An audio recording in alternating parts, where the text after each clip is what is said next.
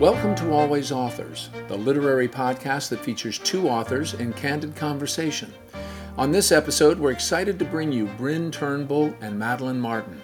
Bryn Turnbull's debut novel, The Woman Before Wallace, was named one of the top 10 best selling works of Canadian fiction for 2020 and became an international bestseller. Her second novel, The Last Grand Duchess, came out in February 2022 and spent eight weeks on the Globe and Mail and Toronto Star bestseller lists. Her third novel, The Paris Deception, was published in May 2023. Madeline Martin is a New York Times and international best-selling author of historical fiction and historical romance. Following her very successful novels, The Last Bookshop in London and The Librarian Spy, her newest novel, The Keeper of Hidden Books, comes out in August. If you love historical fiction, you're in for a treat. Inspiration starts now. Hey, Bryn, how's it going? Hi, Madeline. So nice to see you. So nice to chat with you. I know this is so exciting to get to do this. I feel like this So- is. Uh, sorry, I was just going to say. I feel like um, you know when we do, we share an agent just for for listeners, and we occasionally do. Um, over the pandemic, we did drink uh, like sort of like a drink Zoom session every once in a while, catching up with all of our author friends, and this kind of feels like that. It really does. This is so fun. Although with more coffee and less alcohol. exactly. I know. I'm I'm on the vitamin C train today. That's uh, that's what I'm having. That is Yeah. not as exciting as alcohol. not as exciting. Not nearly as exciting. So, for those of who are joining us, we are going to be chatting about um, kind of a similar theme here, really, and that's um, both of us have written World War II or books set during World War II, really talking about uh, the Nazi occupation. Bryn's is set in France, mine is set in Poland, and um, and really how the occupation impacted culture and what people were doing to uh, fight against that.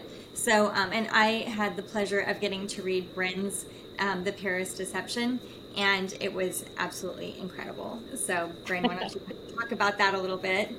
Yeah, for sure. Well, I mean, I, I was able to read uh, your book, Madeline, um, The Keeper of Hidden Books, which was absolutely spectacular. It had me in tears multiple times over the course of reading it, which um, I, I, I'm not an easy crier, so uh, well done. I, I thought it was just unbelievable. Um, yeah, so I mean, so my book, uh, The Paris Deception, it is about art theft and forgery in Nazi occupied Paris.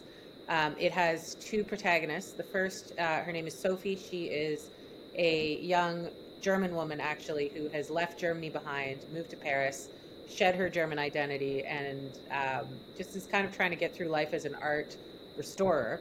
Uh, today we would call them a conservator. Uh, until, of course, the Nazis roll down the Rue de Rivoli with their tanks, and um, all of a sudden, Sophie's world is turned upside down by the occupation and by the fact that the Nazis, through this art commission called the ERR, the Einsatzstab Reichsleiter Rosenberg, um, started looting all of this art from Jewish families, art, religious heirlooms, all sorts of things, uh, books, of course, um, from Jewish families. And she ends up working in this museum where all of this art is being taken and being stored. And she re- realizes that this art is under threat um, from the Nazis, um, from the Germans who are using this museum basically as a almost as like a shopping mall. They would come in, pick which art they liked, um, and ship it back to Germany on trains and with no kind of, you know, no care for the fact that the art was actually owned by other families and they just looted it. And even to this day, there is art that has not been recovered um, by the descendants of those who originally owned it. So that really is where my book is set. Uh, it's set in this museum, and this young woman, Sophie, who teams up with her um, estranged sister in law to do something about this art uh, in the museum, and they decide to replace pieces of from, from these collections with uh, very clever forgeries. So, um, yeah, it's, as I said, art theft and forgery. Um, and h- how about yours, Madeline? So, uh, with the Keeper of Hidden Books, I was really inspired by this incredible research uh, uh, information that I found while researching um, about the public librarians of Warsaw. So when the Nazis first came in, they really wanted to completely get rid of all um, culture, like all Polish culture, all Jewish culture. So, you know, they weren't allowed to play their um, patriotic songs. All the museums were closed. All the libraries started to be closed as well. And um, and so these librarians actually went through and they were saving books from being looted.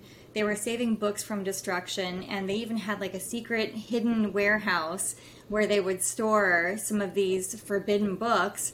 And um, and when the libraries closed, they actually had secret libraries that they were operating under the noses of the Nazis. This happened not only outside of the ghetto, but also even inside of the ghetto.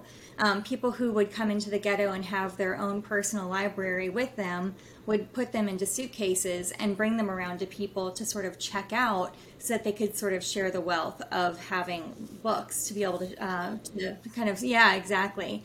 And there was one woman um, who was named uh, Miss Temkin, um, Basha Temkin, and she created this it was the initially she did it under the auspices of having like an orphanage for children to be able to go to like kind of like a playhouse for them to go to in the um, in the ghetto but really it was a secret children's library.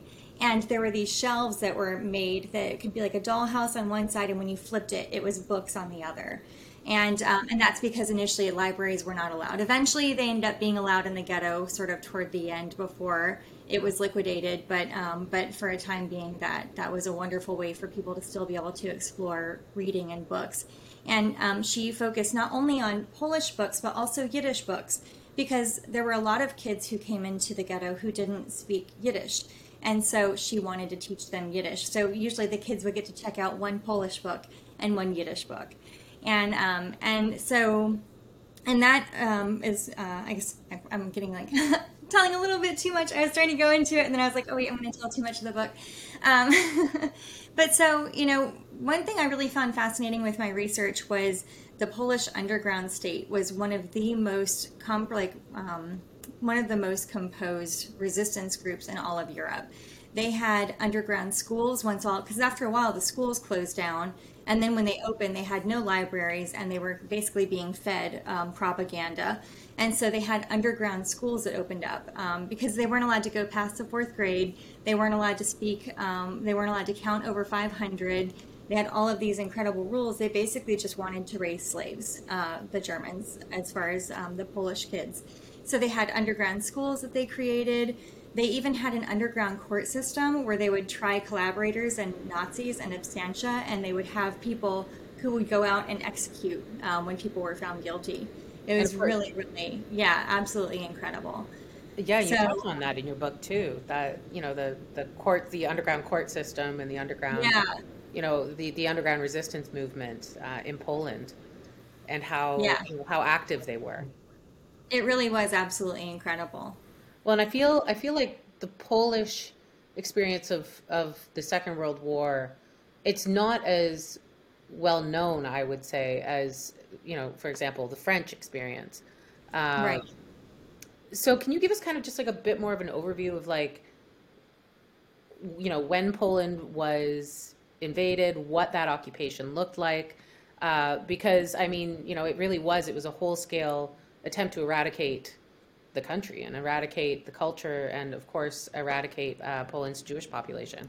Yeah, absolutely. Um, I mean, you know, the whole the whole purpose of like, well, one of the reasons what they wanted to do with Poland when they took it over is they wanted to get rid of 85% of the population and use the remaining 15% of the population for slave labor, and they wanted to bring Germans to live there as like a new country. And so um, September 1st, 1939 is when it where they actually attacked. And that's basically like the start of World War II. And um, and you know it was it was so sad because initially they thought okay we just have to really hold out for like a couple of days. And then um, England and France are going to be here because a couple days after being attacked they said oh well we're in the war now. And they waited and they waited and they waited and no help ever came so um, with Warsaw, at a certain point, they were completely surrounded by tanks, and there was basically a siege going on. There was no food for anybody, and finally, they eventually had to capitulate. But before they did, they fought so hard. Like even when the soldiers started to run out of ammunition, they laid they took turpentine and they spread it over the streets and they waited for the tanks to come through and they lit them on fire. They had wow. civilians throwing burning mattresses out of windows on the troops that were coming in trying to stop them.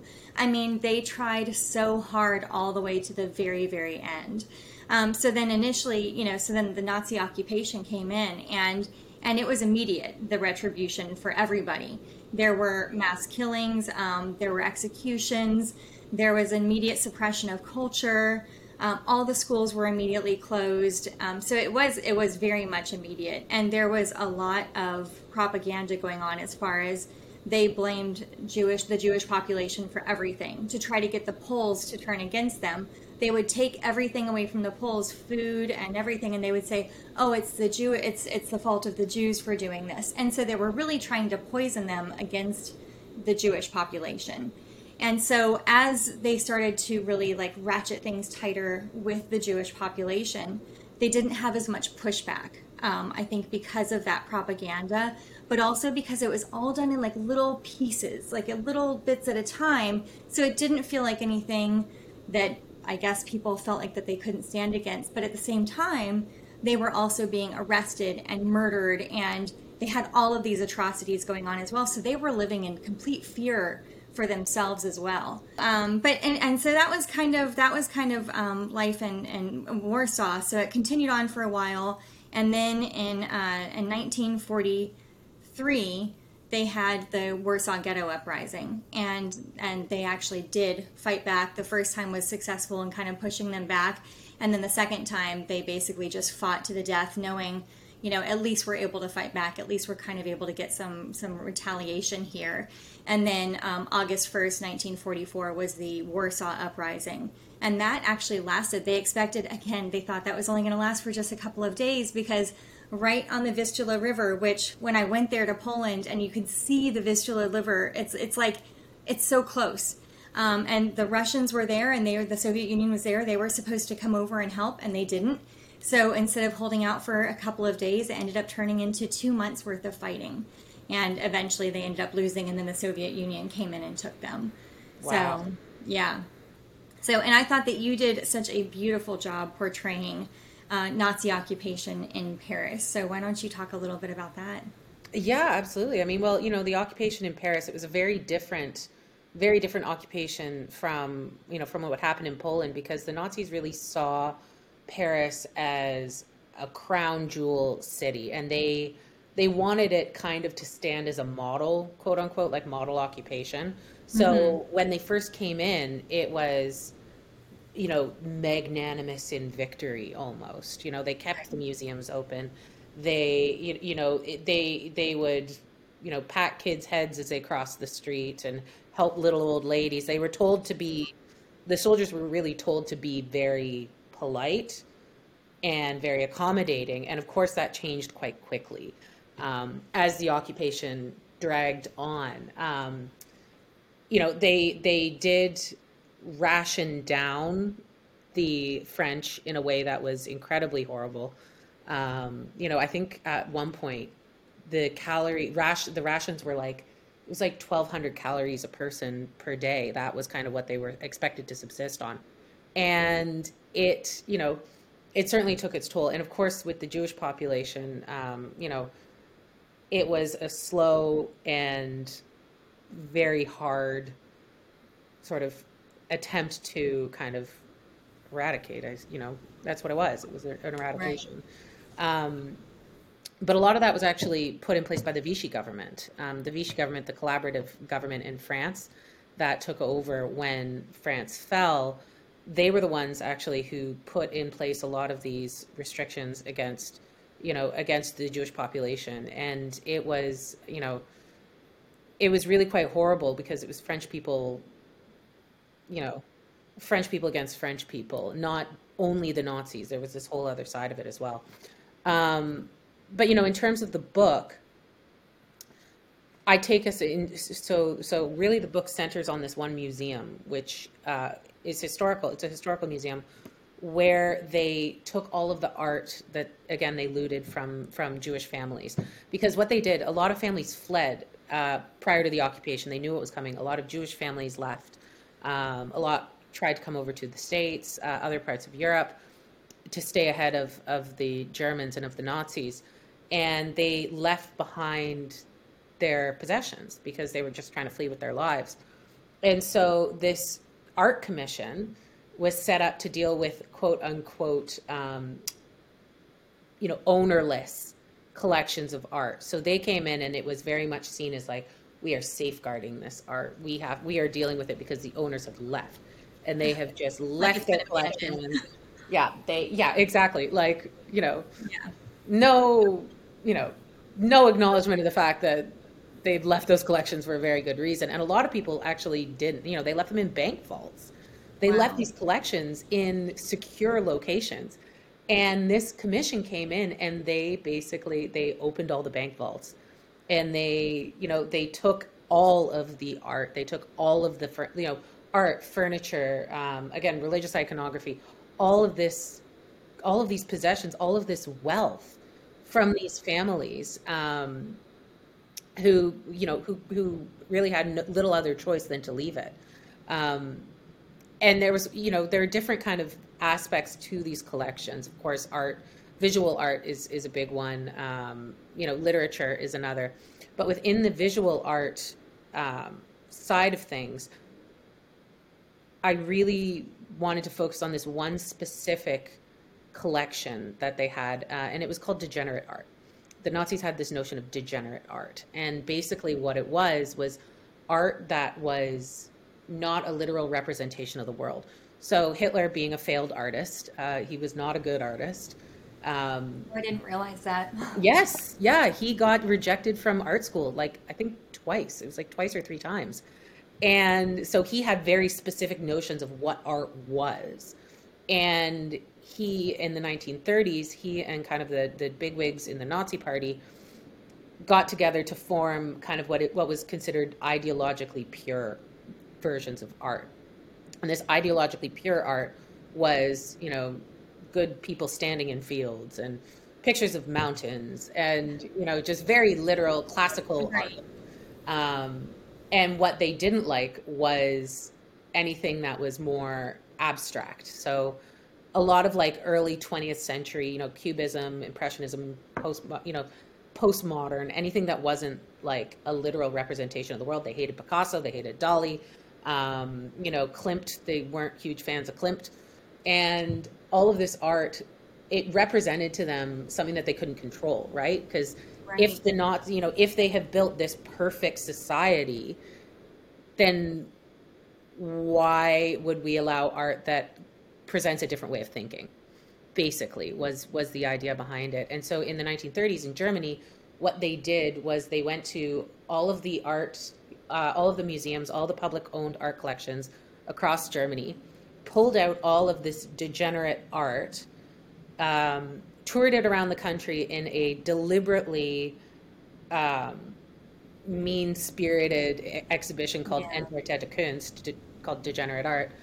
And after it had toured around and shown everybody what art was not meant to be, um, they piled it up in Berlin and burned it and we're talking millions and millions of dollars worth of art. We're talking just, you know, some of the greatest art of all time piled up and and destroyed.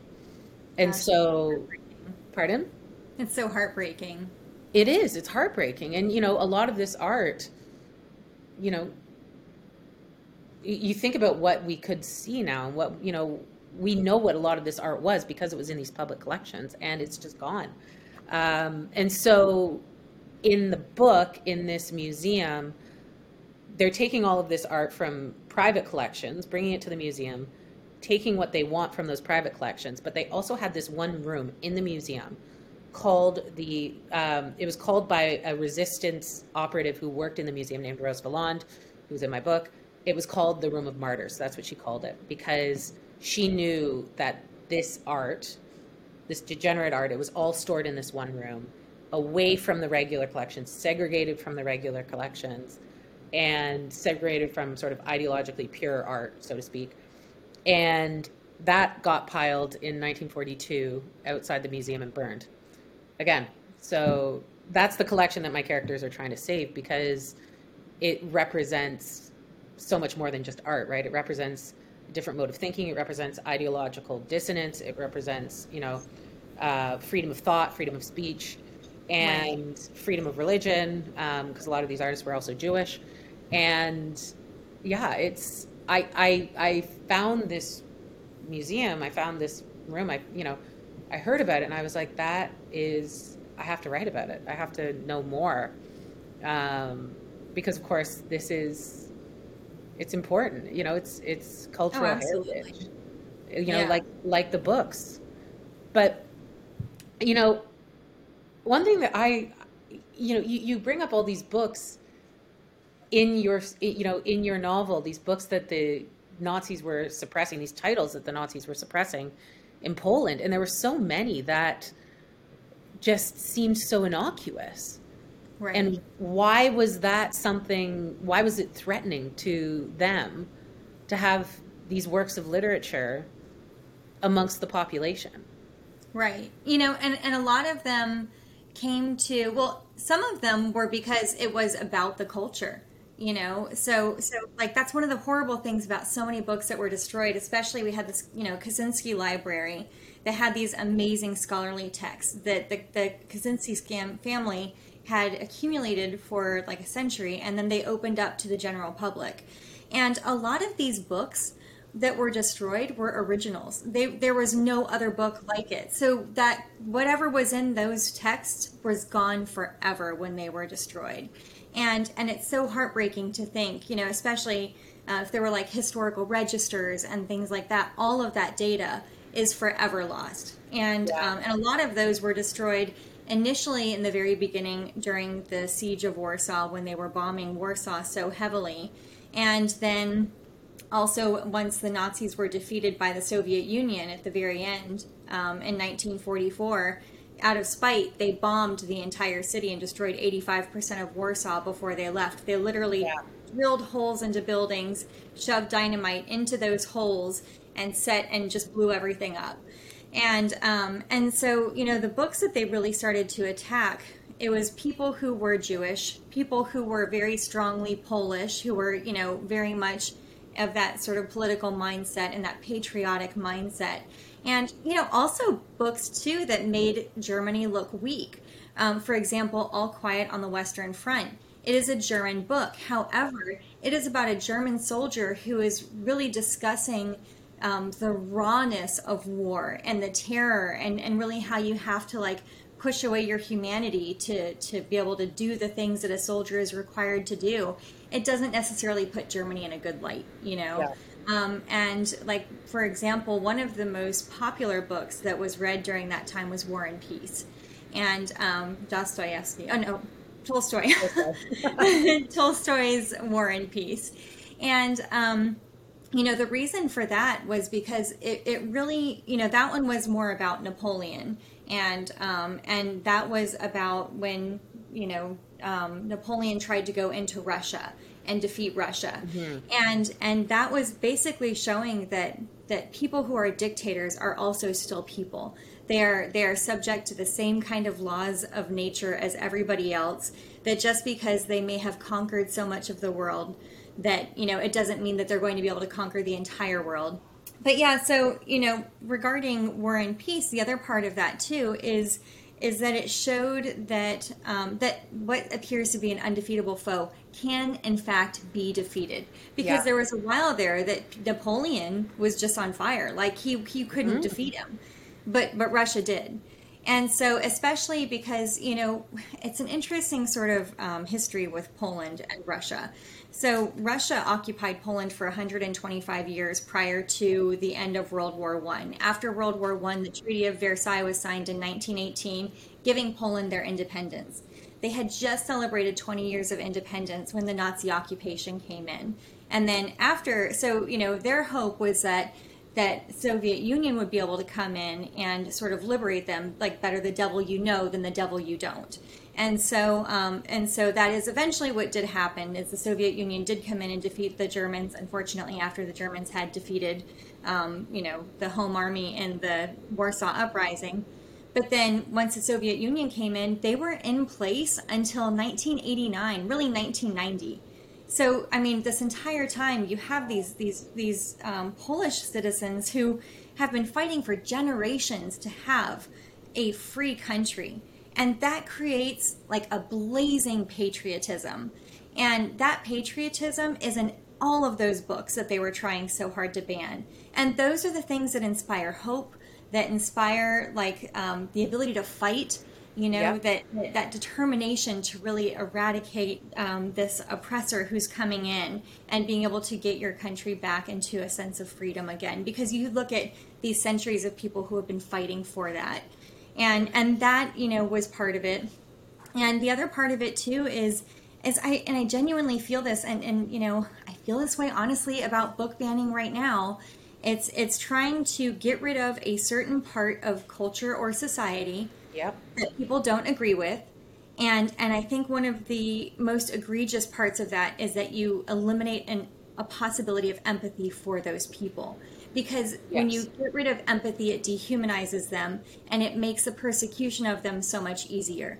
And and you know, it might be kind of I you know, I'm sure that this is probably an inflammatory thing for me to say for people who are, you know, uh, anti book burning, but or um, book burning, book banning. But I guess it's kind of the same.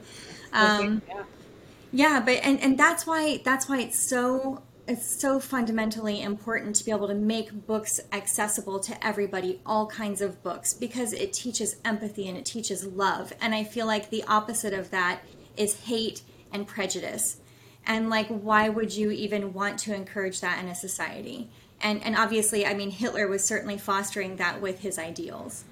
So it's so true. Well, I mean, you know, in uh, I, I think that it's it's safe to say that book banning has always, you know, th- th- there's always been a specter of book banning throughout history, right. and it never works. It never does work because the ideas and the ideals of a diversity of voices is so much stronger yes. than the will to censor from one or from a small group. And, you know, book book bannings, culture ban, you know, art. Um, you know, in the case of my book, it's all it's all from that same place. I think you know. I think the, the I think the censorship of culture all comes from the same place, and that place is fear. Yes, it's fear of the unknown. It's fear of you know. It's fear of somebody else's voice being as important, right, as anybody else's, right? And it's yeah, about absolutely. And and so it it just it rankles me so much to think that people find other voices and and you know other voices and, and diversity and inclusion they find that a threat. Right. And it's yeah it's very said, sad. Yeah. Yeah like as you said i think that you know i think that the reason we read because you know we're authors we're both readers I think the reason we read is to find that empathy and to find that humanity in other characters. And as authors, it's to experience that and, and to live in somebody else's shoes for the space of that novel, for the space of that project, whatever it is. And yeah, I, I, I think that that is what re- that is what reading is at its heart. It's it's empathy and yes. finding that, you know, finding that humanity in somebody else and finding their lived, you know, that shared lived experience. And so, right. yeah, I mean, and an open mindedness and this acceptance and everything. Yeah. Yeah. You know, it's, it's interesting because when I wrote this book, um, I wrote it, so I don't really develop my characters until I've done significant re- research on the country yeah. I want to find out about the history of their economy, of their government, you know, just everything. Mm-hmm. And and then that's when I sort of create my character. So when I really discovered how hard Poland had fought for freedom for so many centuries, I realized I needed my character to be rebellious. I really wanted yeah. her to be rebellious. But of course, you know, me and my books about books, I really wanted her to be a reader too. And so I thought, you know, what would a rebellious reader do? well, of course she would read the books that Hitler's burning in Germany.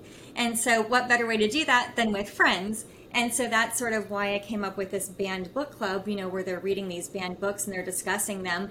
But um, I didn't even realize the timeliness of it until I actually got my galleys.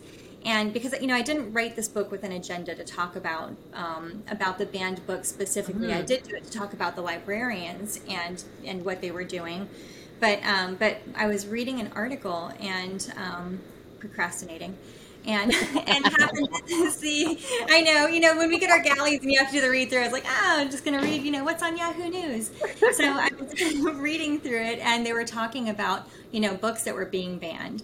And, um, and I was like, gosh, it's horrible that this is happening again. And and then I'm reading through my manuscript, and I'm like, hello, Madeline, you've literally written your entire book about books that are being banned, and oh my gosh, just the correlation between almost 100 years ago and now and um, and it really was scary honestly yeah. um, seeing that and how sadly timely it really was so um, and i know like with you you actually had read about that and you wanted to write about the degenerate art that was being i mean i want to say persecuted but it, it really was i mean the idea yeah. of that freedom of artistic like artistic, artistic expression, expression exactly yeah, yeah I, I found out i can't even remember where i found out about the degenerate art movement. But i like i heard so the book starts with that initial burning in berlin and my character sophie is is there to witness it.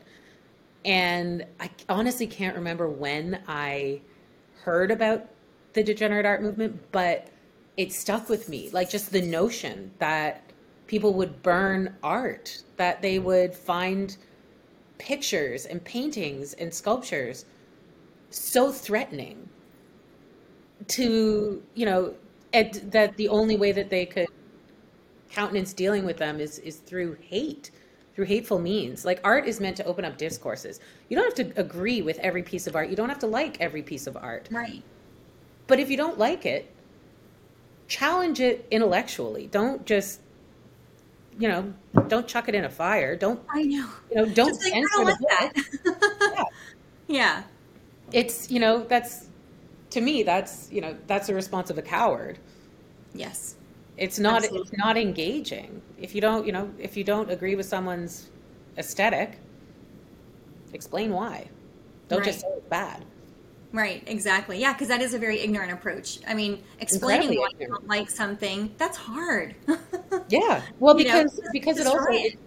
Yeah, and it also challenges your, you know, it challenges you because you have to kind of grapple with the notion of why do I find this piece of art threatening? Right. Why do I find it scary? If you're not right. if you're not willing to confront that within yourself, you know, get out of the museum. Yeah, exactly. So now, speaking of museum, one of the things that I really enjoyed about yours was because you know, with the restoration of the artwork, I felt like you did such an amazing job. Like I don't, I don't know very much Thank about you. the art world aside from you know, like I love Caravaggio and and like you know, I've got like my favorite artists and everything. Um, so I don't really actually know a lot about the restoration aside from like really what I read in your book, and you did such a great job. So how like what kind of what was your research like looking into this? Because I know you had to do historic restoration, which is even more difficult than doing contemporary restoration. So you know, I, I'm sure that you've dealt with this before, Madeline, but when I, you know, when I came up with the idea for this book, I wrote out my outline and kind of yada yada the specifics, right? It's like, I know that this is what I want to deal with. I know that this is a collection I want to deal with. I want a character who's in the museum, who has a reason to be in the museum to give us eyes and ears on what's happening with the ERR. Oh, art restoration. That sounds good. She'll be an art restorer. And then I sell the book. And then I realize, oh, I have to learn about what that is like and what that what that job is. And and so uh, first of all you know i went to the books. I've got all of these books. I'm looking at them right now on my bookshelf um, that are contemporary to the 1940s accounts of art restoration and the tools that you need and you know everything that would have been at my character's disposal. But i was kind of knocking my head against a wall because art restoration is one of those things that like you can only learn so much from the book about it. Right. so I was kind of knocking my head against a wall trying to figure it out. And I was having a chat with my old university roommate, telling her, you know, this is my character, this is my book, this is what I'm trying to figure out. She goes, Oh, a friend I went to high school with is an art restorer in New York. Do you want me to put you in touch with her? I'm like, Gold. Yes, so through this art restorer, who is just like the loveliest person, she put me in touch with art restorers at the Met, MoMA, and the Museum of Natural History. So I oh, got to do tours. oh yeah, no, I got to go to MoMA's art, like their, their conservation lab, in the new tower before like it even was open. I think it was opening that night to the public, like the museum. Oh my gosh, Bryn, that's incredible. It was amazing, and you know, I got to I got to kind of go up close to works of art, and and these conservators were explaining to me what actually goes into the process and what they're doing. You know, they had a Van Gogh there like right there. It was unbelievable, and they were in the middle of restoring it. And she she walked me through. She's like, "Okay, this is what we're doing. There's you can tell that the piece has been punctured here, and this is you can tell by the way that the cracks had formed that it's a puncture as opposed to it had been rolled or it had been this or it had been that." But also just learning about kind of the ethics and the evolution of art conservation was really really fascinating because like in the 1940s it was a, it was very much like in its infancy still as a you know as a profession.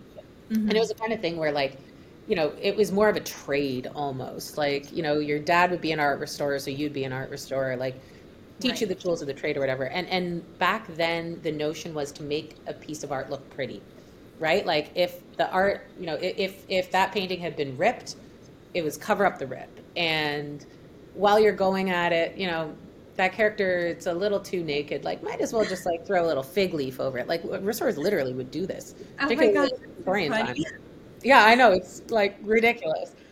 But nowadays art restoration is all about like acknowledging the full history of a piece of art. Because that art has lived a whole life from the time that it left the artist's easel right it spent time in the museum it spent time you know on somebody's walls.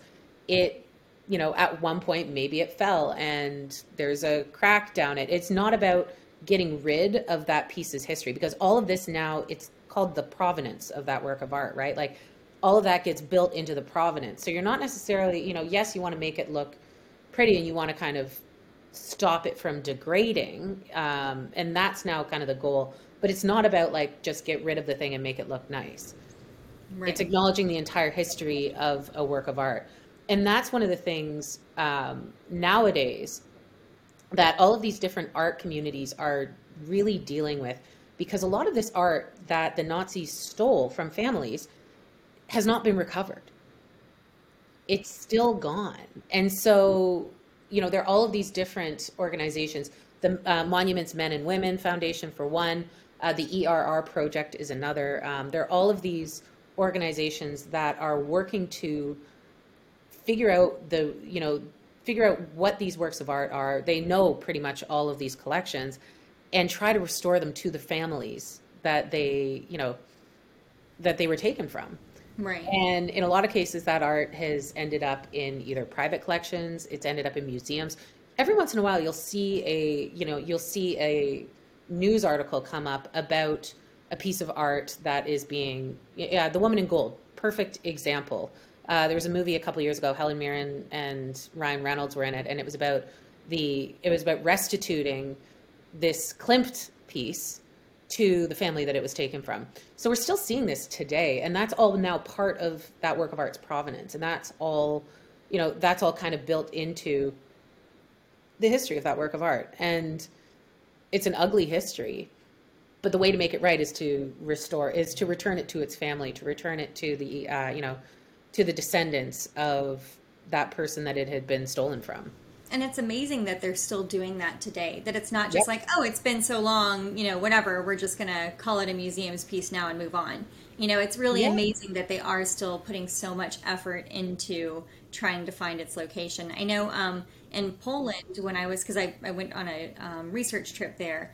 And while I was there, um, one of the women who was doing our tours was talking about this, and I wish I could remember all the details, but um, he basically had a book that he kept an inventory of all of the art that was leaving. And i think he even wrote like a number or something like on the on the can like on the back of the canvas mm-hmm. like uh, like on the frame um, but anyways the fact that he had kept this incredibly detailed log had been so integral in returning these art pieces back to their original families you know the people that they had been stolen from and yeah. and that was just so incredibly brave of him to do. I mean, it, you know, it seems like something so small, but I don't think people can appreciate the incredible danger that something so small like that really could put somebody in in a, in a Nazi occupied zone where they would just kill you without even thinking.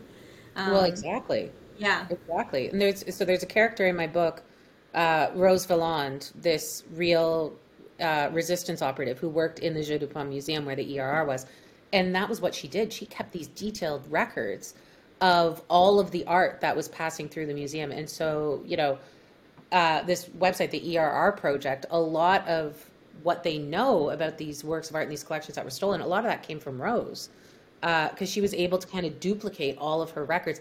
And she also was able to hide the fact that she spoke German. She concealed it from the Nazis entirely. They had no clue. She was there for four years. She kept getting fired. And like working her way back into the museum to take care of these works of art and you know it, it the, the, amount of courage that that would take the amount of you know the amount of just sheer iron will and determination yeah. because as you said like the you know the the penalty for this was getting shot the penalty for this was was death and i mean you know i think one of the things that I love about both of our books is that like resistance takes many different forms.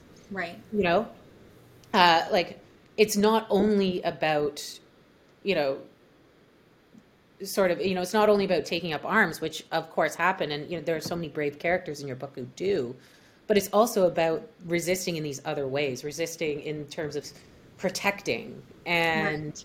you know, and and, and trying trying to do what you can within your sphere of influence. Right, absolutely. Whether it's, you know, hiding away pieces of art or doing what you can to kind of sneak it out from the noses of the Nazis or mm-hmm. running a secret library. I mean, you know, these yeah. little acts of defiance, it's I think these little acts of defiance are so important because they really give so much hope.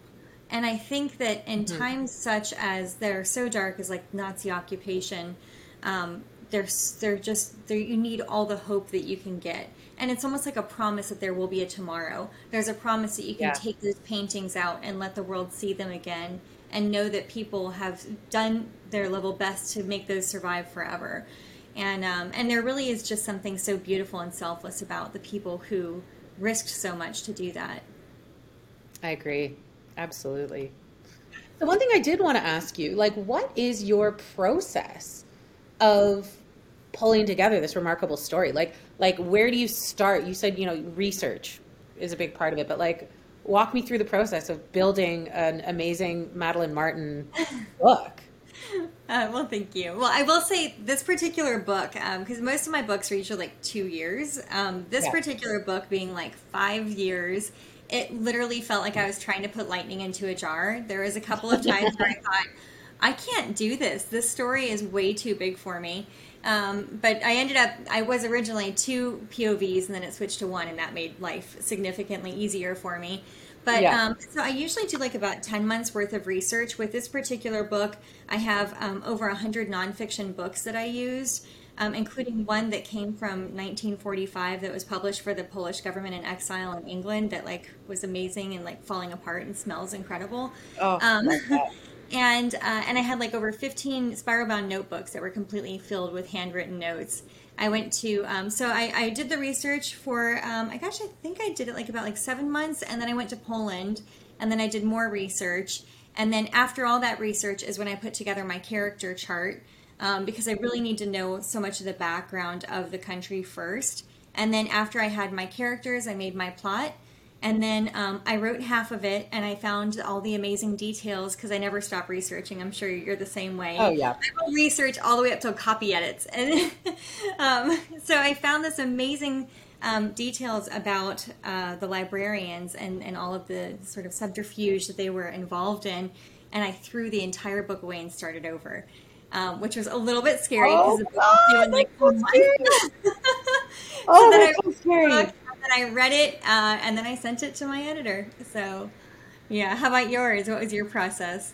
Oh, this book. So I and I I came up with the notion for this book like years before I started writing it. Um, so like that, you know, that weekend that I had in New York where I was going to all the conservation labs, that was in 2019, I want to say. And, you know, I was all set to kind of go on this book. And then I set it aside to write what became my second book, The Last Grand Duchess. Oh, I love that And book, by the way, too. so good.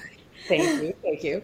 Um, but this idea was constantly like kind of bubbling in the back of my head, and I was like very excited about the idea. So yeah, like the research was like ludicrous, you know.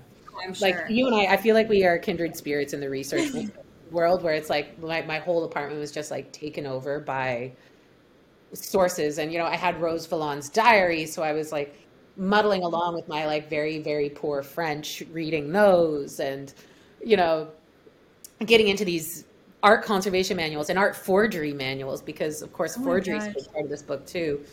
Um, and then I ended up having this whole complication about the method of forging, so I had to kind of learn about how to develop paint, and so my character is like, yeah. Anyway, I handled that very I don't wanna well. And I can tell that all the research that you put into it, it just all conveys so wonderfully in the story.